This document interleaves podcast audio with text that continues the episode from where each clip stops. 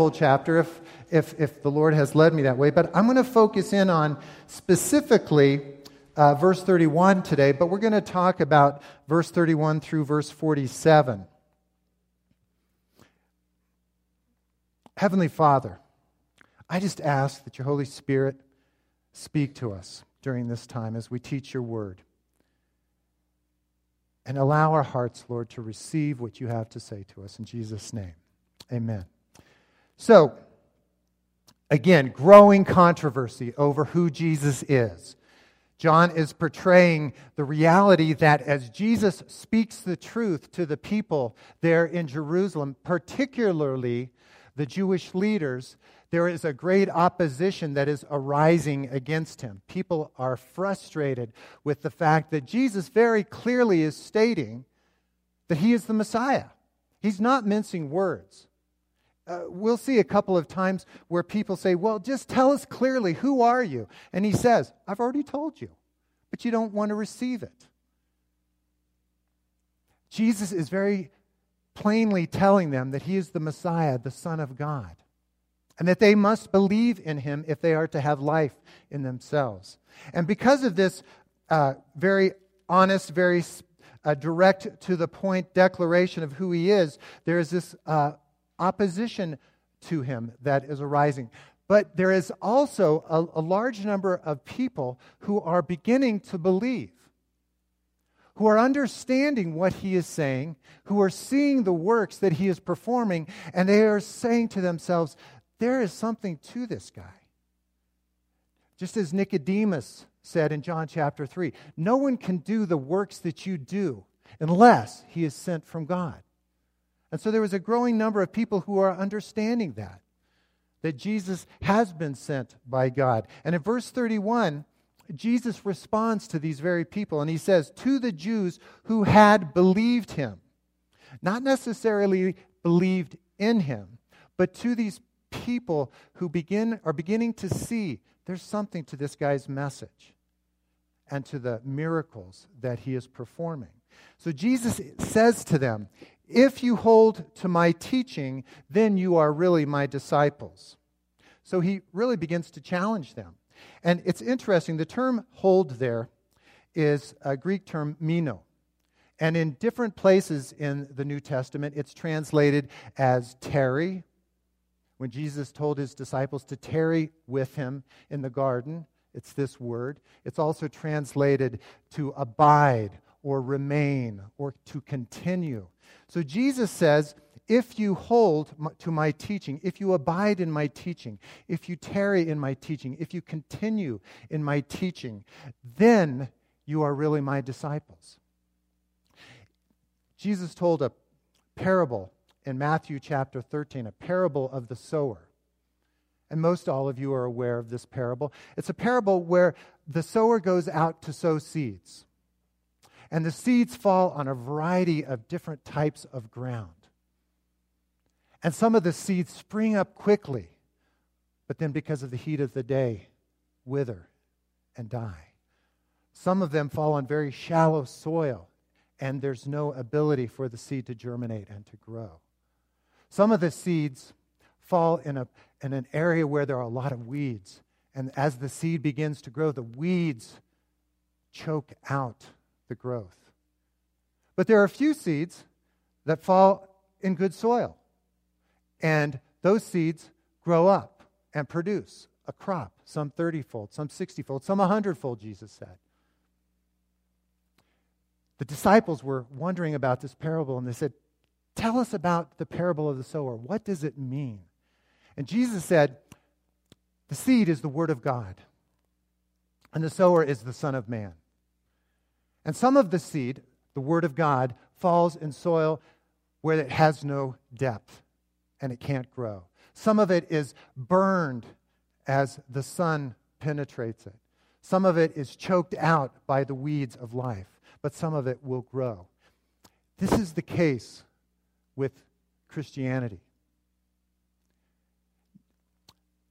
The word goes out to the world. And a lot of people, just as here in John chapter 8, they begin to believe. They begin to understand that there is a supernatural reality to this message. But not everyone who begins to believe will grow and produce fruit. In fact, according to the parable, 75% of the seed is destroyed before it is able to produce. Now, that's a sobering parable.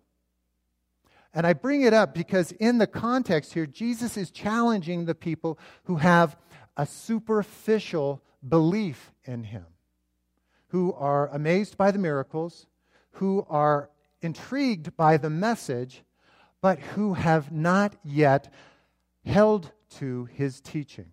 And his teaching is in this book, the Word of God. Some people have asked me, why do you throw so much scripture into your messages? And here's the simple answer to that because it is in the scripture, in the, the Word of God, that your lives are truly impacted. There's a lot of interesting, unique qualities about the Bible that we need to understand as Christians. We should understand as Christians that are very important for us to grasp. The word of God, it says in Hebrews 4:12, is living. It's alive. It's not just any book. It's not just a book that we can read, put on the shelf, and move on with our life. It's a book that is alive. And as such, it's a book that is able to penetrate our very soul and spirit. That's what that verse Hebrews 4:12 says. The word of God is sharp and alive. It is able to penetrate unto the soul and to the spirit, the joints and the marrow. It is a discerner of the thoughts and the intents of the heart.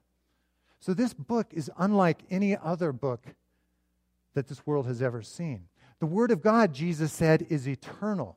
He said, "Heaven and earth will pass away, but my words will not pass away."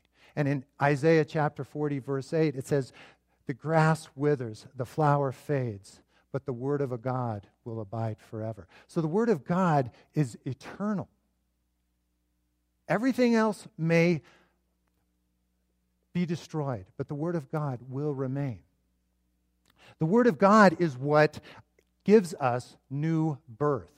It says in 1 Peter chapter 1 verse 23 that you are born again not of perishable seed but of imperishable seed the eternal living word of God. So all of us who have been born again of the spirit are also born again of the imperishable seed of the word of God. That's the new life. That's where it emerges from. The word of God points us to Jesus. John chapter 5, verse 39, Jesus told the Pharisees, He said, You search the scriptures because you think that in them you have life, and yet it is these that speak of me. So the scriptures point us to Jesus Christ. There's really no other book that is going to, in truth, point you to who Jesus really is. There are a lot of books written about Jesus, but this is the book that Jesus said points us to, to the true him. So the Word of God is unique, has all these unique qualities. Beyond that, once we become new creatures in Christ, the Word of God is useful to us. It says in 2 Timothy 3 uh, 16 that the Word of God is useful for instruction, for rebuke, for teaching, for growing with regards to righteousness. So, as believers in Christ, we come to the Word of God because it is useful to us to help us to grow as Christians. The Word of God sanctifies us. John 17, 17, Jesus said, Father, he's in the high priestly prayer, and he's praying to the, the Father, and he says, Father, praying for us, his disciples, he said, sanctify them in the truth. And then he follows that up by saying, Your word O Lord, is truth. So we are sanctified by the Word of God. And of course, the term sanctified means to be set apart. And this is uh, the, really the wonderful and yet the challenging aspect of the Word of God for us as Christians. Because when we are sanctified, when we are set apart, we look different than the world does. We ought to look different than the world does. That's not that we, we exclude ourselves from the world.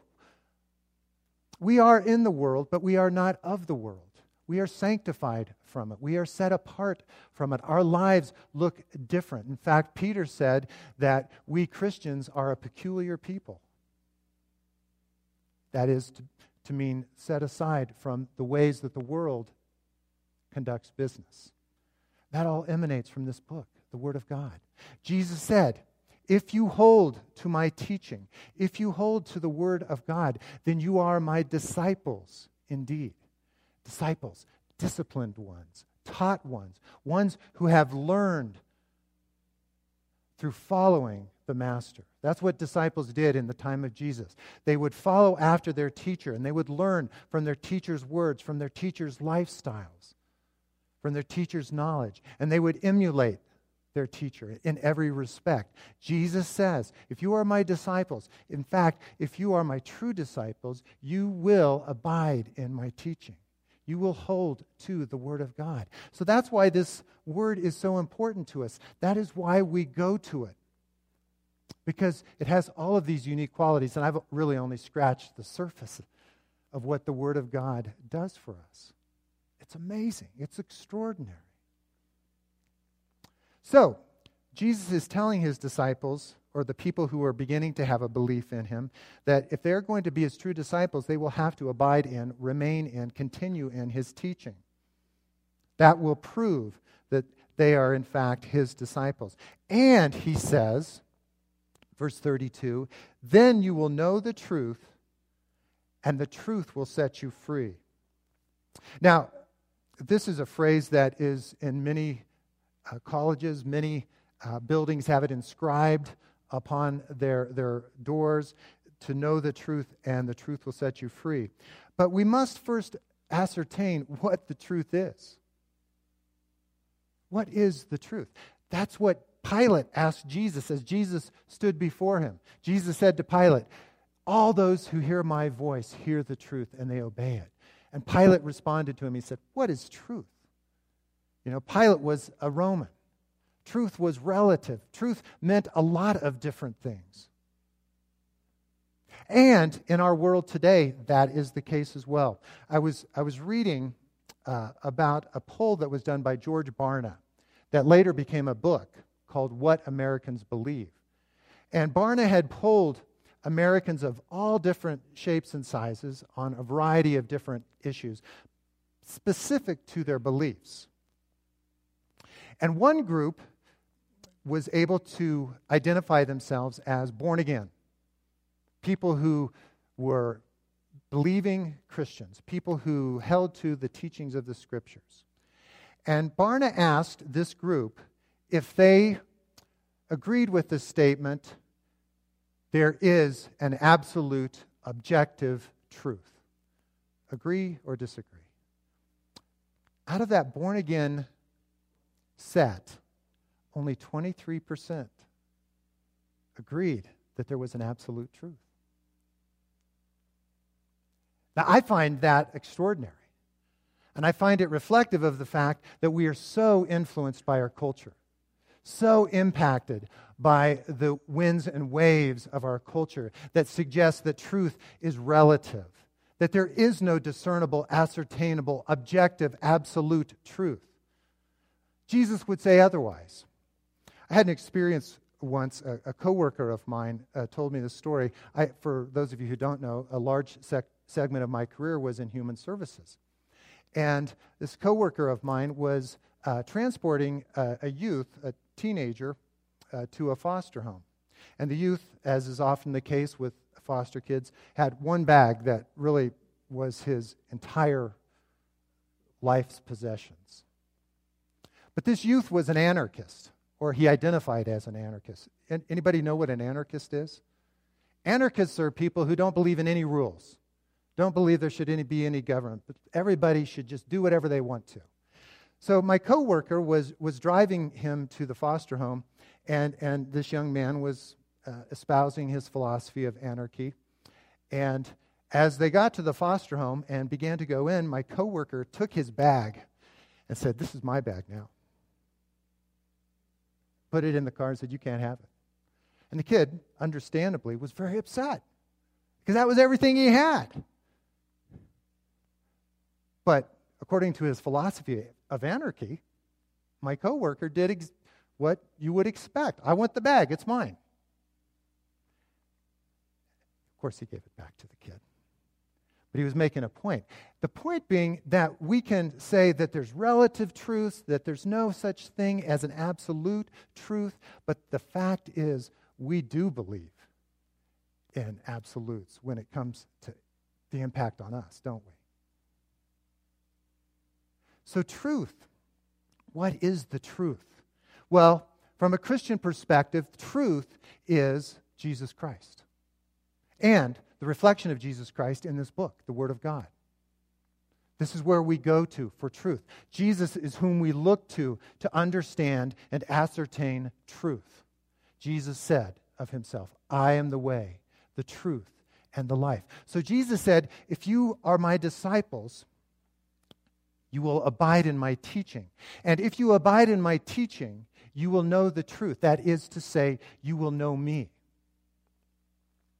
You will know my word, and you will understand it. And as a result, you will be set free. Now, being set free sounds good, doesn't it? I like freedom. How about you? Freedom sound good to you? I mean, we talk about it a lot in America. What is freedom? So Jesus says, if we're his disciples, if we abide in his teaching, we will know him, we will know the truth, and knowing him will set us free. But what is freedom? Freedom, I think, is widely misunderstood in America. We have this notion that if we're free, we can do whatever we want to. No chains, no restrictions. I'm free. I can do whatever I want to, regardless of the conventions of, of society, regardless of what anybody else thinks. If I am truly free, then I can do whatever I want to. That sort of sounds like the definition of freedom that oftentimes gets uh, put forth. Um, I don't think that's what true freedom is. It's certainly not the freedom that the Bible talks about. Look what Jesus says. Verse 33, the people listening to him respond and they say, We are Abraham's descendants. We've never been slaves of anyone. Not really true. They had been taken into bondage both by Assyria and by uh, Babylon. So they had been slaves. But they're responding as though they had not. And they say, How can you say that we shall be set free? And Jesus says, very truly, now here we, here we get to the crux of what true freedom is. Very truly, I tell you, everyone who sins is a slave to sin. No, now a slave has no permanent place in the family, but a son belongs to it forever. So if the son sets you free, you will be free indeed. True freedom in the Christian sense is the freedom not to do things. Now, I know that sounds counterintuitive, but it's true. The freedom in the Christian sense is the freedom not to do things, not to subject yourself to slavery, to sin. To do the things that absolutely entice you. When Eve was in the garden and the, the serpent challenged the word of God and said, Has God really said that you shall not eat of any tree in the garden? Eve responded, and she gave actually an inaccurate response. She said, Of all the trees in the garden we may eat, except for the tree in the middle of the garden, the tree of the knowledge of good and evil. But when Eve looked upon the fruit, the Bible said that she saw that it was desirable to eat. It was lovely in appearance to the eyes and good for making one wise. So she was enticed. She, she stepped into the, the, or the, the serpent's temptation and she ate of the fruit, as did Adam. And from that point forth, humankind has been enslaved to sin. And you have seen it, haven't you? Maybe you've experienced it. That entrance into a behavior that supposedly is going to uh, allow you to be totally free. If you just smoke this pipe, if you just inject this substance, if you just drink this cup, if you just look upon this image, you'll be free. It's something you've never experienced before. It's such a great high. You'll see things, you'll, you'll uh, understand things that you never could before. And then what happens? We become enslaved, we become addicts. And that slavery, Jesus says, exists for everyone who engages in those behaviors. Everyone who sins is a slave to sin. The, the Christian concept of freedom, Paul says in 1 Corinthians 6, is the freedom not to do things. In 1 Corinthians 6.19, or 6.12 rather, it says, all things are lawful to me. And that's true as a Christian. All things are lawful to me. But Paul says, not all things edify. All things are, lawful to me, but I will not be subjected to slavery to anything. As Christians, we are free to what? Love. That's it. That's the freedom in Christianity is the freedom to love because when we love there is no restriction upon what we do. Love and do as you please. That's what Augustine said. See, freedom in the world's sense is a freedom to just cut loose.